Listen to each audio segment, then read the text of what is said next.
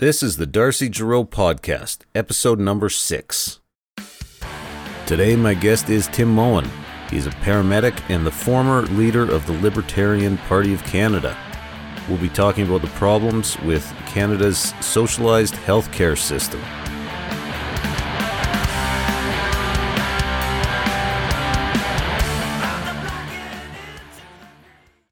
Tim Moen is back, like we promised, and we're going to talk about healthcare. Uh, how you doing, Tim? Oh man, I just uh, I got absolutely pounded last night uh, by our healthcare system. I felt like the glue holding it together. You know, it was uh, just one one call after another, waiting in line in emergencies. It was um, yeah, yeah. There's definitely a sense from most healthcare practitioners that things are falling apart. It's not uh, it's not looking good for the old the old socialist healthcare system uh, right now. So so yeah, I'm trying to drive in some caffeine right now, Darcy, and uh, have a chat with you about it. You know what I mean? So, are you just waking up, coming off of night shift? Yeah, I was. Yeah. Okay. Well, thanks for making the time. Yeah, no problem. I know that you're the right guy to have on here to talk about healthcare uh, because you have that type of firsthand experience. And from what I know, I think your whole family works in healthcare to some degree. Is that correct? Yep, yep. My wife is an emerge nurse. I'm a paramedic. My two daughters are also paramedics now. And uh, yeah, so we have a whole family of healthcare practitioners. Right, yeah. So that's what you that's what you do for a living. Now, can you just expand on what that firsthand experience gives you as far as exposure to some of the flaws in our healthcare system? Right. Well, I mean, obviously, it gives me firsthand kind of immersive experience, right? It's like we, and look, all healthcare practitioners can see the flaws, they, they see what's going on. Um, but not a lot of them have the um, theoretical uh, or philosophical framework to try to figure out what the problem is here. Um, you know, it, it's it, and and so I, I, think that makes me somewhat unique in that. Uh, you know, I've studied political philosophy, economic systems, uh, and you know, I can kind of see from a systemic point of view why this is happening. Right? You know, the the, the proximate cause of my anguish maybe might be the the uh, ER manager who, instead of giving me a kudos about the, the life I just saved, thanks to my quick thinking, sends you know make places a phone call to my supervisor about how I didn't have my gown tied up properly. Um, you know, I might be tempted to bitch about her because she that bitch didn't recognize the good work I did, the value I brought to that patient's life, the today because of me. Rather, she focused in on the fact that I wasn't com- 100% compliant with COVID regime policy. Um, I, I, could, you know, the average healthcare worker might be tempted to fo- fixate on that nurse. While I look at the broader system and say, well, why is it that there there's a person doing this? Why is it that that person is grumpy like this? And why is it that their incentive isn't to give me kudos uh, or about the job well done, but to to uh, rat me out because uh, I wasn't 100% compliant with this policy. So I look at, at all these interactions through a different lens than the average healthcare practitioner, but I'm also experiencing all these things that other healthcare care practitioners are experiencing at the same time. Um, you know, it's funny actually because I was with my partners last night, and I, I generally have a fairly optimistic attitude. You know, uh, because what else are you going to do? What, what else are you going to do in the face of absolutely getting pounded, treating like treated like crap? You know, I you, you have to laugh at it because the alternative is you, you start crying and you're done kind of thing, right? But they were they were like, well, how how are you able to maintain such a, a positive attitude through all this, right? Because a lot of people take all this stuff personal, and it is personal, but also um, I recognize that this is a broader problem. This is a systemic problem. Um, it, this is a problem of ideas, the the infrastructure of ideas that um, that make our system, and and so you know I I, I can't necessarily blame the people around me who aren't behaving um, the way I'd like them to for the problems that I'm seeing out there, but. It seems obvious that the Canadian healthcare system was totally inadequate to deal with the COVID 19 pandemic. But most of those problems existed long before COVID came along, also. Um, can you expand on that a little bit? Yeah, well, I mean, look, I've been doing this for, geez, 30 years now. And you know, I actually got my start in politics because um, the, the, provincial government here in Alberta was taking over EMS services in 2009. You know, it, up until 2009, it was a municipal responsibility, and some municipalities would contract uh, services from private ambulance provider. Uh, some some uh, municipalities would provide direct services themselves. Um, and it, it, worked far better. At least you had local control, right? It, it was far from a market-based system. You know, when when we when um, most critics of private healthcare criticize private healthcare, what they're actually talking about is something different than than what you and I might call private healthcare. They're talking about uh, government-granted monopoly on healthcare to a private company, right? And so you know that would be a, a Joe's private ambulance service who gets the contract with the county to provide emergency services. They're the only ambulance allowed to operate. They're the you know, and they they make their money off, um, um, you know, undercutting either their employer employees or their patient. It's not about again. There's no incentive to provide high level of value um, because they're not competing with anyone. So so the quality tends to suffer. But um, so so anyways, in 2009, the province decided that it was going to that that EMS was part of the healthcare system, and that therefore it was their jurisdiction, uh, the provinces, to provide uh, healthcare, obviously because that's a Canadian value and that Canada Health Act, and they went around and asked Albertans, and I remember this back in the late 90s, early 2000s, there were all these town halls and they came i went to one and the one question they asked the primary thing that they were trying to get from albertans was hey albertans do you think that ambulance services are healthcare? And obviously people are like well yeah they're healthcare. They're providing healthcare. Uh, and and so then in 2009 they could say well albertans have spoken loud and clear. Ems is healthcare and therefore it's a provincial uh, jurisdiction. So they, you know, so I, I could see where how all this was going to be detrimental to my community, to my profession. We were going the opposite direction, where the direction we should have been going was towards decentralized, more market-based approaches. We were heading the opposite direction towards more centralization, bigger government approaches to healthcare, socialist approaches, and and I saw how the socialist approach worked in with EMS in, in other provinces like BC, and and I sounded the alarm, and and so um, you know that's how I got my start in in politics was was by trying to fight fight this for my community. Um, so so I've seen, and of course, you know, I did, I, I predicted exactly how this was going to go. Um, that that resources demand would continue to rise, uh, incentives to to use the system would continue to rise because now there's it, it's completely free to Albertans. So why would you call a cab when you can just call an ambulance? Um, and and and we're gonna you know have poorly managed, um, inefficiently distributed resources, and and that's where we're at now. So as as an ambulance, so as a paramedic uh, near Edmonton in a county, Strathcona County, um, I'm considered a provincial resource when I'm on the ambulance. And they could basically send me wherever they want. It's a borderless system. That's how AHS EMS was conceived that you know we want a borderless system where ambulances go where they're needed and so of course ambulances empty out of all the suburban and, and rural communities around big centers and get stuck in big centers because that's where all the calls are and to the detriment of these rural areas so um, so anyways we, i mean we could talk a little bit more about that but but i've seen over 30 years this um, this you know this shift, and um, it's it's not good. Uh, we'd be in a much better spot if things were decentralized. Hmm.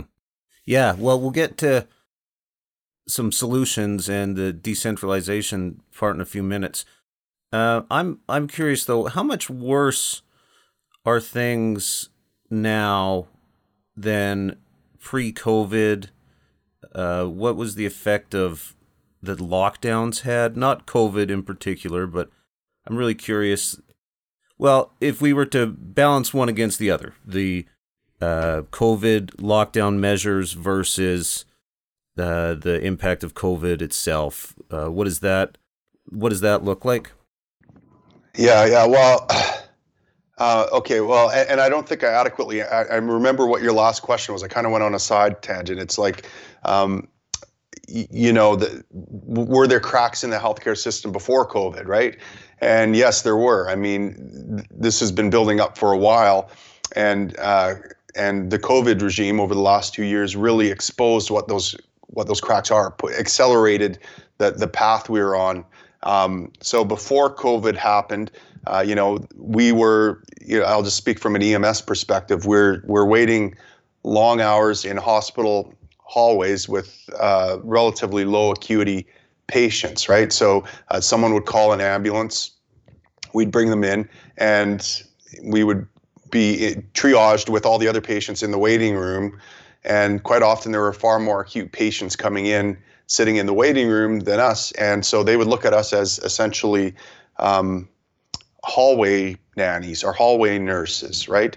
Uh, we're, we're part of the healthcare system now. In the old days, what would happen is we'd get to a hospital, and if they made us wait for, say, more than 20, 30 minutes to, to offload a patient, our supervisors back at uh, our home departments or municipalities were on the phone to charge nurse saying, hey, we need our ambulances back in our community, protecting our community, get those patients offloaded now so we can get, you know, and, and somehow the nurses would find a bed for the patient. Right now, put more strain on the nurses, obviously, because they're overwhelmed by the amount of people coming in under resourced always you know that, that's one of the first laws of economic demands are infinite and and resources are scarce um, but now they have an opportunity to use paramedics to offload and lighten some of their workload.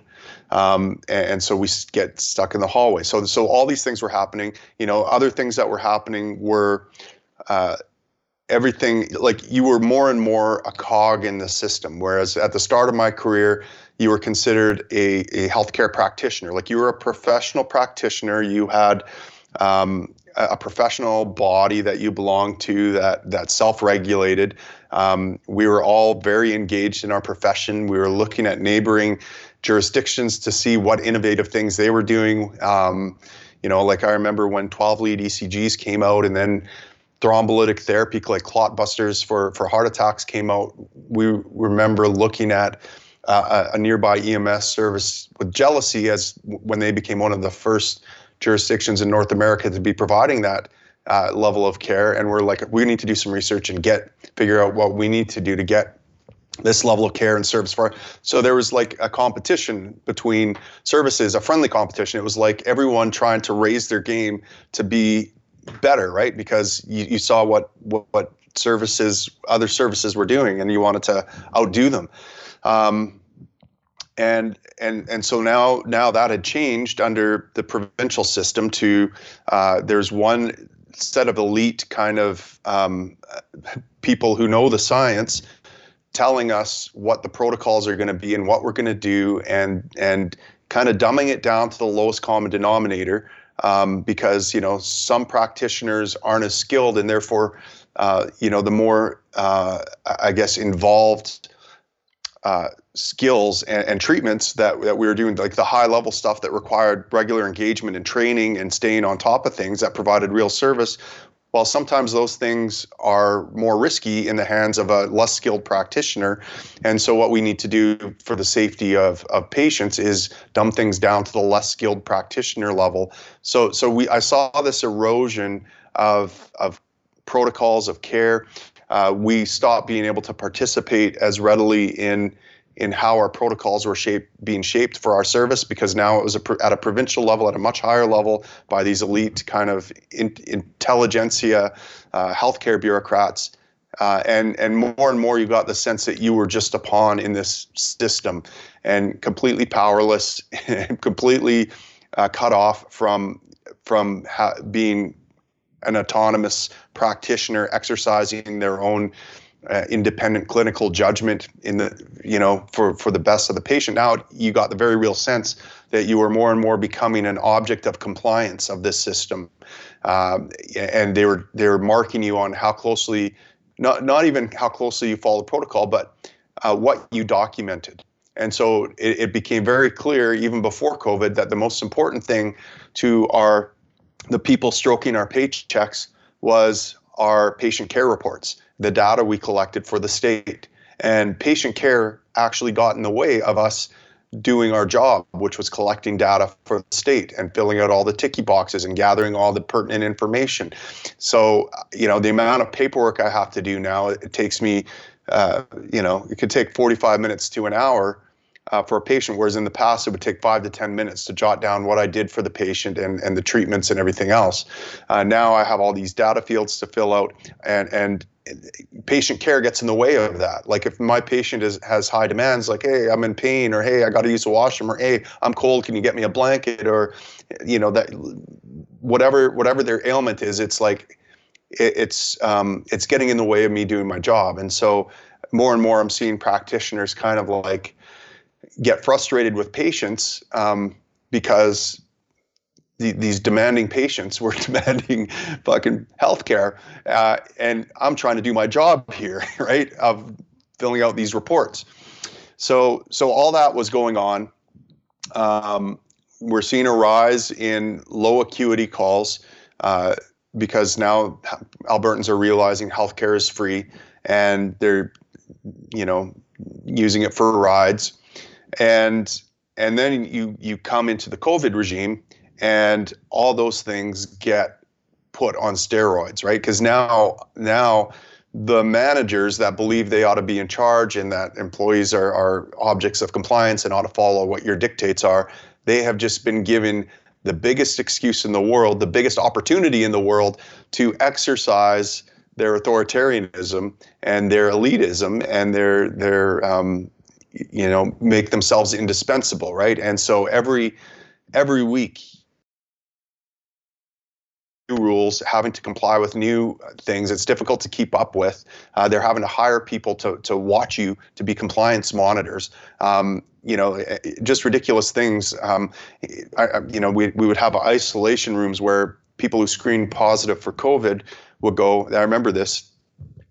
They have someone watching how you put don and doff your PPE going into this room because you don't want to. Okay, fair enough. But then the patient has to go use the washroom, and they they, they just walk out of the room and down the hallway past like, uh, you know, 20 healthcare practitioners who aren't gowned up and, and into the washroom and then back into the room. It's like th- things just don't make sense, right? There's just rules being made for the sake of rules being made. And, and that continued on. So you're just it, it, getting beaten down by this regime that is got an eagle eye on you that is monitoring everything you do that sees you as a, a cog in their system that they run and nothing more and it's dehumanizing and so uh, you know and, and then you know to top it off uh, you know, one of the things we're seeing, well, I'll, I'll get to the post COVID because I'm seeing an interesting trend now I'd like to talk about. But what we saw as a result of this, and, and, look, I had a few COVID patients. Some of them were were quite sick, but the call volume in terms of acute, you know, it, it, wasn't off the charts. What was off the charts was the the steps hoops we had to jump through to please these managers, um, and that's what what really burned people out. It wasn't the the volume of patients we were seeing. Our volume, I don't think, changed all that much uh, in terms of COVID patients um, increasing our, our call volume. It was just all the rules we had to follow and the way we were treated, uh, the absolutely demoralizing way we were treated. I mean, this is one of the best professions in the world in terms of being able to help someone in their time of need on their worst day and seeing immediate feedback of improvement and and value that you're providing to someone like that that is a very meaningful job it's a fun job and they've sucked all the joy and meaning out of out of your work because that that you know. So so you know it, in in Edmonton for example now um, there's anywhere from 40 to 60 percent of full-time paramedics are off on stress leave right? And and of course if you're if, if you have the option to get paid to stay home rather than to come into this toxic environment you're going to take option A of stay to get paid to stay home. Why would you want to come into this environment to get treated like crap, to have a job that that is devoid of purpose and meaning, uh, that makes you feel like uh, a complete and utter pawn in the system, and that's just uh, paramedics. You know, I, I, know that that nurses are exactly the same way. So, I you know, healthcare shortages are on the rise right now, and it's not because of COVID, it's because of the COVID regime. This COVID regime has absolutely battered healthcare workers down. So now that we are, for the most part, done with COVID restrictions and lockdowns, hopefully they don't come back.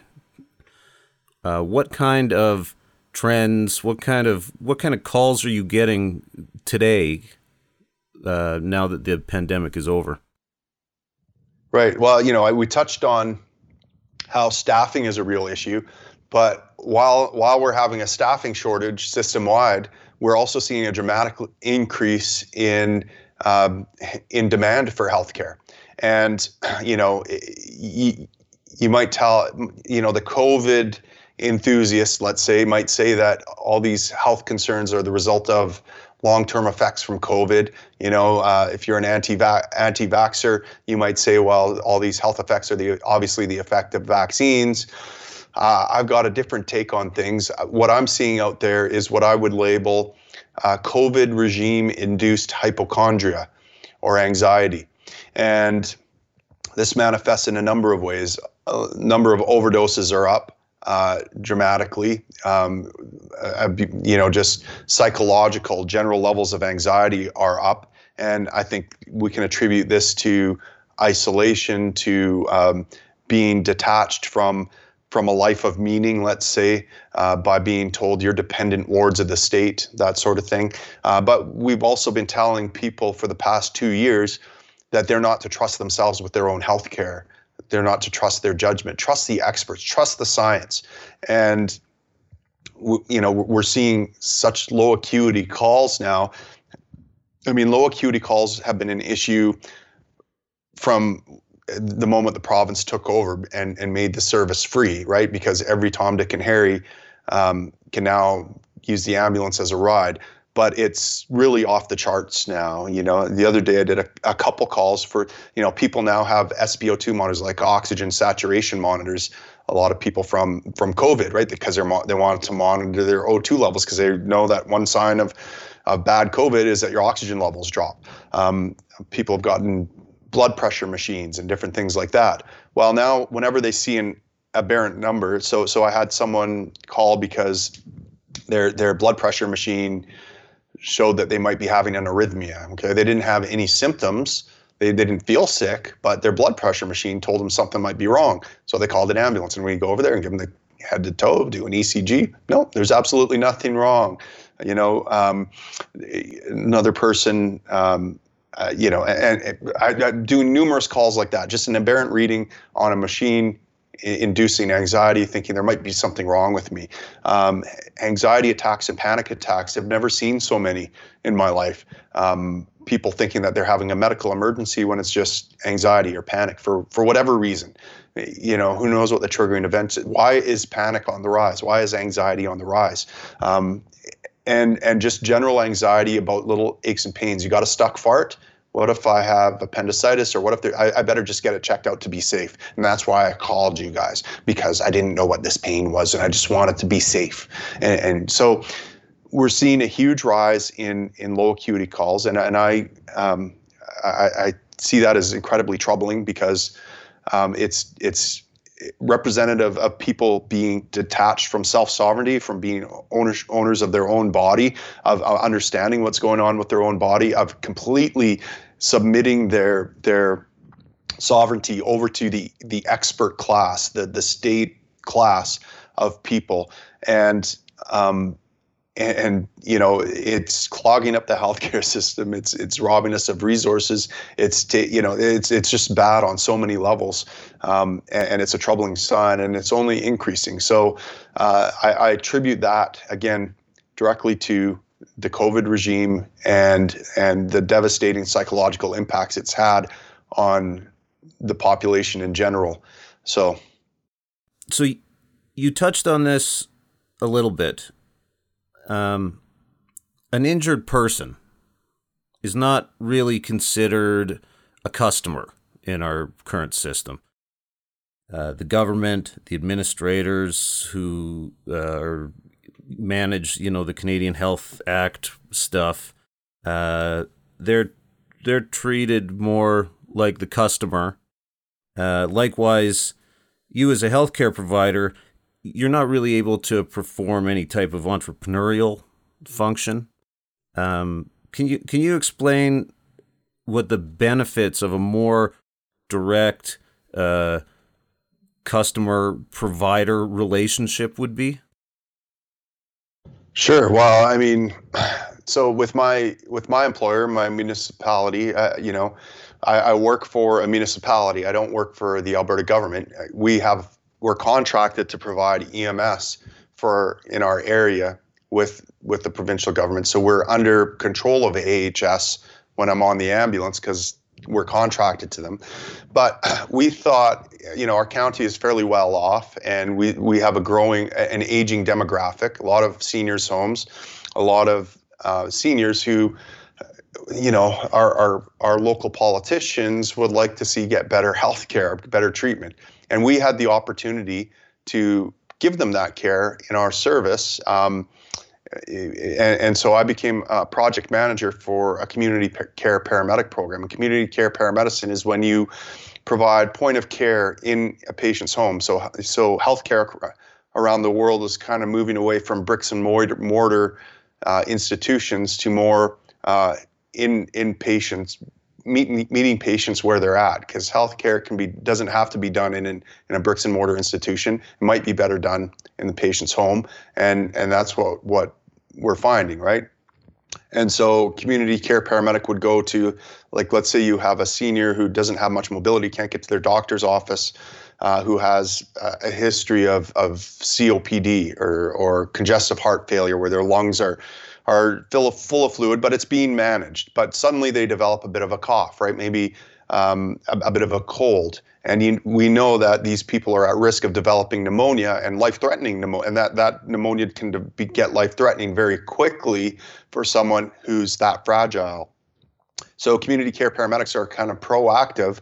They go in while the, the issue is small, and they, they do an assessment and they coordinate with the family physician, maybe draw some blood work, facilitate a prescription for antibiotics. Now this person uh, has nipped the, the pneumonia in, in the bud before it became a problem.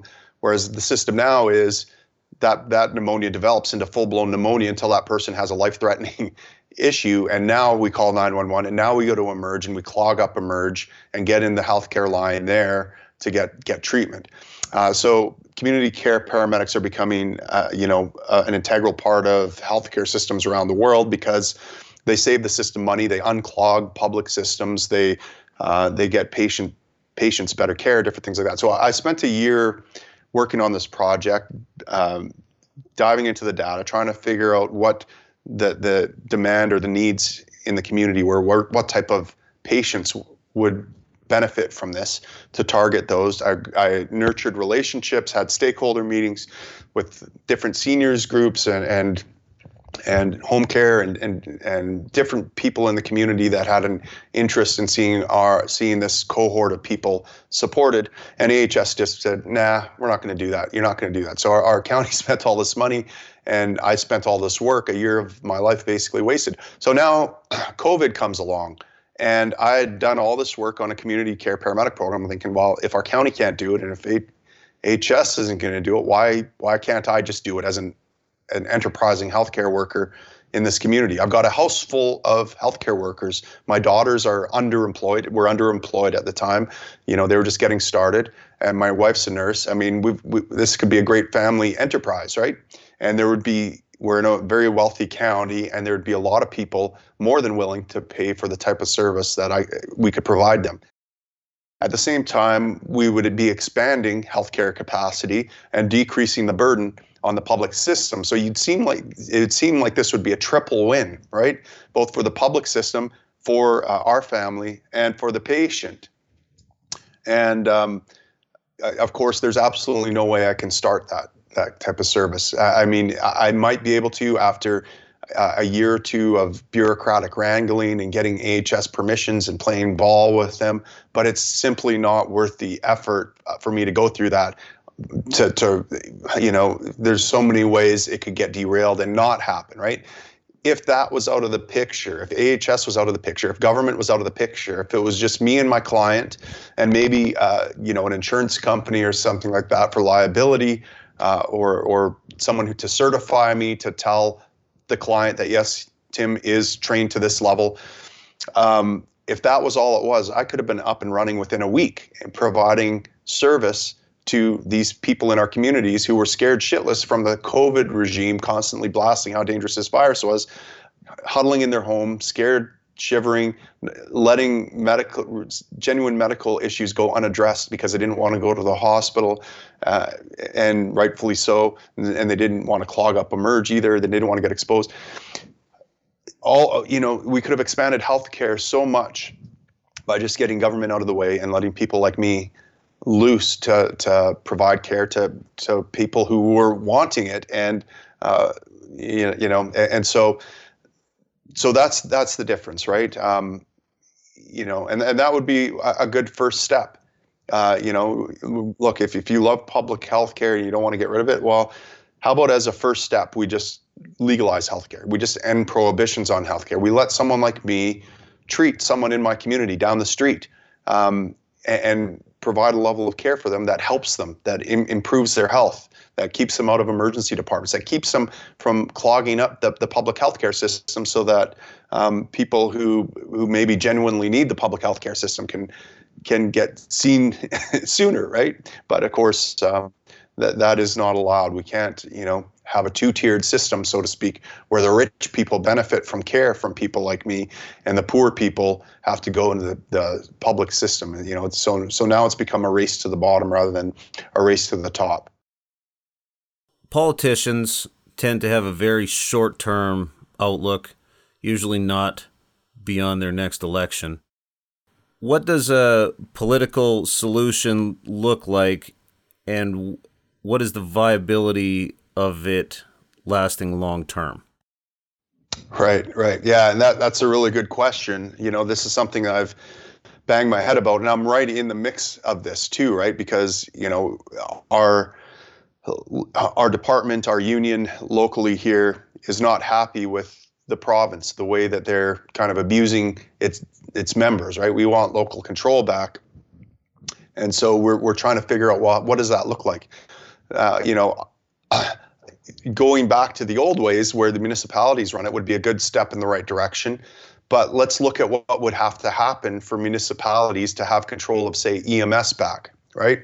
First of all, the Alberta um, health legislation would have to change um, because the health legislation makes AHS the the essentially the sole proprietor of healthcare in the province. So even private physicians um, you know, and I go to a private physician where I pay out of pocket like 300 bucks for an appointment. He he optimizes my uh, my hormone levels, for example. Get you know, so I'm taking testosterone from him to optimize him. You know, it's it's it's not um, disease care like most physicians. It's it's optimization. So it's private, but yet he still has to operate under the good graces of AHS. Like he could not operate if he was if AHS if he wasn't reporting to him and getting permission from him. So AHS is a sole proprietor of healthcare in Alberta. Anyone who wants to practice healthcare has to go through them and that's because of the provincial legislation. Now why is the provincial legislation like that? Couldn't we just change the provincial legislation? Well, no. yet again, it's not that simple because provincial legislation changed, like it did in most provinces, to harmonize with the Canada Health Act. And the Canada Health Act says if you want, you know, the, these billions of dollars in healthcare transfer payments every year from the federal government to bolster your healthcare system, um, you will essentially ha- have to you, your your province has to be in charge of healthcare. You can't, and so essentially it bans uh, bans most private options. There are exceptions, um, but again, uh, you know, the the province is in charge of those exceptions, and and so so what essentially has to happen for our municipality to get control of healthcare back, uh, of EMS back, would be the Canada Health Act would have to change, and then the, the provincial legislation would have to change. Now that's a huge feat. I mean, try to get that done. That will create now. Now I need to create a, a nationwide movement to amend the Canada Health Act or abolish it. Good luck with that, right? So that's that's obviously the long-term solution that would help us start moving in the right direction.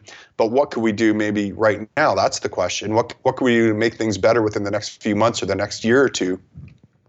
Well, one thing we could do is maybe create a provincial movement to decentralize healthcare, to, to push it back, to, to create borders in the system, right? This idea of a borderless system um, has not done Albertans any favor. The idea is lovely. So, you know, if, if someone in Edmonton is is needs an ambulance right now and there's no Edmonton ambulances available, maybe I should go across that imaginary boundary and into Edmonton and, and and leave my my community unprotected and treat them right. Well, the problem is that so, uh, for example, Edmonton right now has something like 60% of its paramedics off on stress leave because of how horribly managed it is, how toxic the work environment is. Meanwhile, in my county, that that uh, absentee rate is much much lower. There's still, you know, and the absentee rate that's there is the result of you know AHS Metro policies essentially because guys are just getting burned out by and tired of being treated like like crap and they're they're dropping off. Uh, but still, we we are always able to staff our ambulances and and and meet our obligations. Yet Edmonton it might be down 20 trucks okay, because of the way they're managed. So that means all these neighboring municipalities like Strathcona, St. Albert, Spruce Grove, Leduc are all getting sucked into Edmonton. All these services that can keep their employees happy and and and satisfied are the glue holding together Edmonton because it's borderless, right? And so we never see that Edmonton has a huge problem um, um, because of these this borderless system. Now you add borders in there, and and pretty soon Edmonton is catastrophically failing.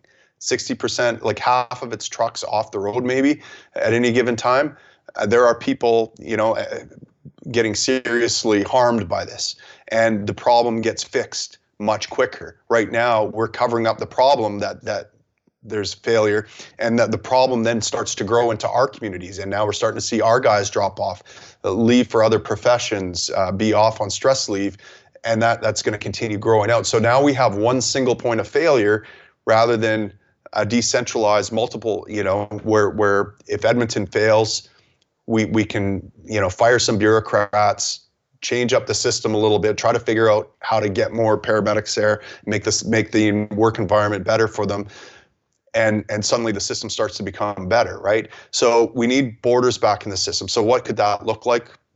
well, we know we can't go to municipalities, but AHS could break up into jurisdictions, right? They could say, look, yes, the province is still in charge of healthcare, but we need to decentralize control. We can't have all this centralized bureaucracy at the top, creating a one size fits all solution for everyone um, and, and treating employees like they're essentially a cog in the system. We need to get managers and supervisors and bosses closer to the employees and employees more engaged in, in their community and, and so on and so forth. And that might change a lot of things in terms of, you know, creating incentives for uh, a, a, more nurturing and a less toxic work environments, at least. Uh, for employees, and and it would very quickly allow you to see where the where the real uh, weak spots in the system are, uh, because they would be exposed much quicker and you would fix those spots rather than cover them up with um, you know neighboring jurisdictions. So. So I think AHS should should break. You know, the short term solution is you decentralize, create um, maybe regional boards again, or or maybe you could do something with municipalities where you decentralize to municipalities and and have like an AHS representative attached to municipalities. There are a number of ways you could potentially go with this, and then what you do is you start a long term uh, project of trying to um, reform the Canada Health Act or abolish it and and really allow provinces to run healthcare the way they want to run it. And and you could imagine a province that does a public-private partnership. And then the other thing you need to address ultimately is the income tax, right? Because the income tax gives the federal government all this leverage over provinces. So the federal government taxes receives all this revenue from taxpayers in Alberta, and and it then has this big pot of money it can use to distribute to provinces to do what they say. Well, if we got rid, abolished the income tax, let's say, they wouldn't have any money to, to leverage the provinces. So, you know, why would I want to? Why would I need to even be compliant with the Health Act? There's nothing on the line for it. I'm not going to miss out on billions of healthcare transfer payments because the, the, the, federal government doesn't have that money to give me. Rather, you know, as a, a province, I could try maybe increasing the income tax in my province to pay for a socialist healthcare system in my province, whereas maybe Alberta does something different, a public-private partnership, where maybe Saskatchewan does a completely private thing, and and you know health insurance and different things like that, and then you get a true uh, uh, experiment in terms of different jurisdictions trying different things and and seeing what works. So so those are some of the long-term fixes. I mean, ultimately, you would have to fix income tax and the Canada Health Act to really get things um, to where you and I would want them. mm-hmm Yeah. Um. It looks like Canada is moving towards even closer ties with the World Health Organization it seems crazy given that our current system is so big and bloated and collapsing under its own weight. And the most creative solution coming out of Ottawa is to add another level of bureaucracy, this time a global level of bureaucracy. Right, because Darcy, you see, the problem is that Jason Kenney keeps wanting to privatize healthcare, and that's why everything's failing. If you read Rachel Notley's tweets, right? So, so the the underlying, you know, actually, I tweeted out something this morning uh, you go to uh, listeners go to at Moen underscore Tim if you want to see my brilliant tweets. Um, let's see what I, I, so Rachel Notley this morning tweets out. Um, she tweets out Alberta children should never, ever be forced to line up outside a hospital emergency room. We need better leadership. We need a government with a plan for public health care, as if public health care isn't the problem, right? So I retweet that with this uh, comment. Two Soviet women are waiting in line hours for their stale loaf of bread. Lady one, these lines are ridiculous. This is BS. Rachel Notley replies, Don't complain. Capitalist countries don't even give their citizens bread. That's what I hear when I hear Rachel Notley complain that that uh, you know the problem is capitalism and we need a more robust we need the state doing even more right? But that's exactly how these people think. They think that we, we need and, it, it aligns with their incentives right? To boss people around to be more in charge of people's lives to be seen as even more virtuous and more um, you know integral to the lives of everyone around them that their virtue that they be in charge that they expand their scope. So of course they're they're not going to shrink it down and decentralize. They're going to expand. They see opportunities. They go to the world economic forum. You know um, how are we going to afford all this? Geez the healthcare system's collapsing. Well we just need to reset everything. Let, let's have a great reset so to speak. And and that might be and so we need to re- revamp the, the capitalist economic system supporting this is failing. So maybe we need more socialism, a more green economy, a more this, a more that, and and that you know it's a positive feedback loop of statism, and um, and, that, that's what these people see. They, they, they don't see the public system as as the problem creating all this this uh, suffering. They don't see the state as the problem. They see it as the solution we need more of it. Tim Moen trying to start his local community care paramedic business, that, that is uh, an absolute threat to uh, the healthcare system. And he's to blame for why things are are failing, right? So so yes, that that is um, you know the, again these the, the my day to day job me getting yelled at for a nurse for not having my gown tied up, waiting in the hallway, being treated like a cog in the wheel. This is um, this isn't this is the result of the infrastructure of ideas that our system is based on. Uh, and it's those ideas that are ultim- the ultimate cause of the patient suffering, of healthcare worker burnout, of uh, scarcity, of increasing uh, problems of a system about to collapse.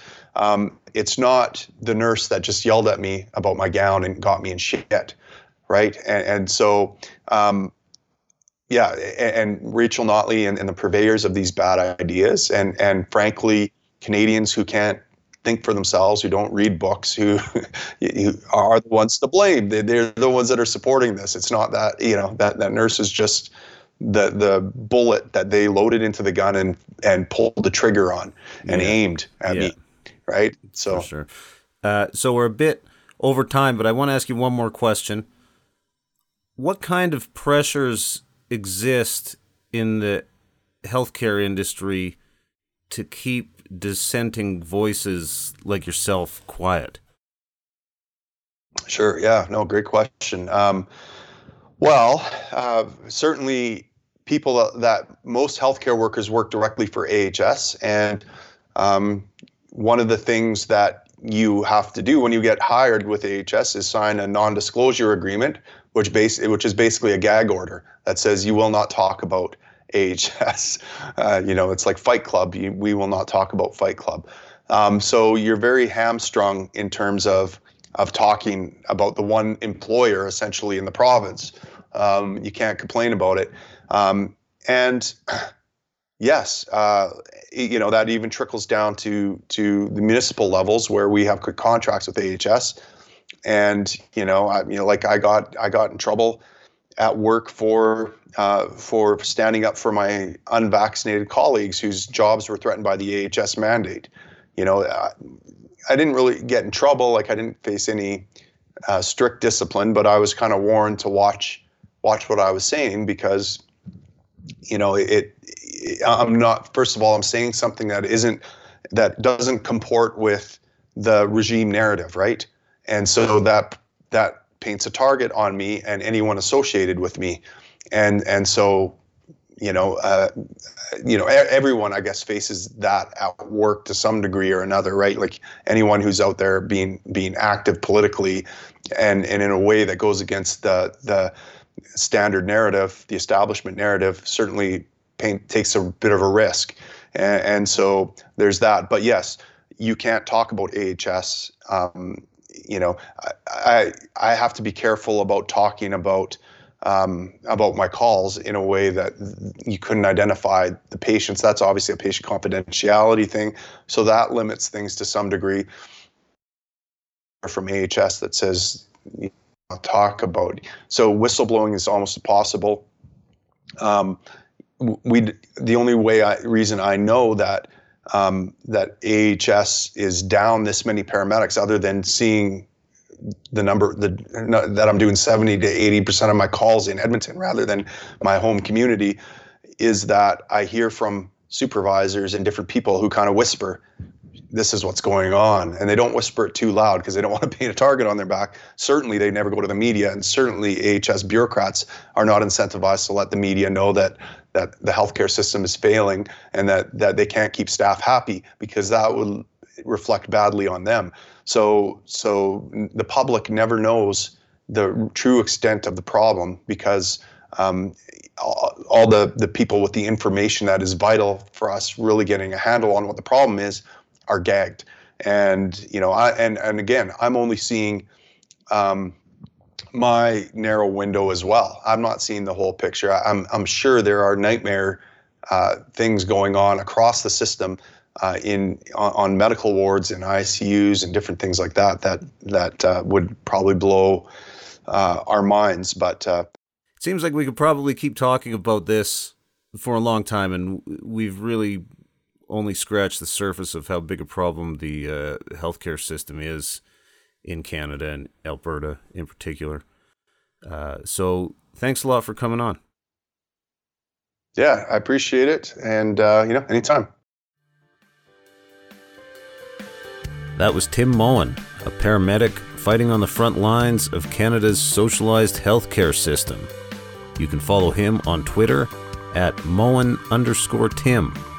And to make sure that you never miss an episode of the Darcy Gerow podcast, subscribe on Substack.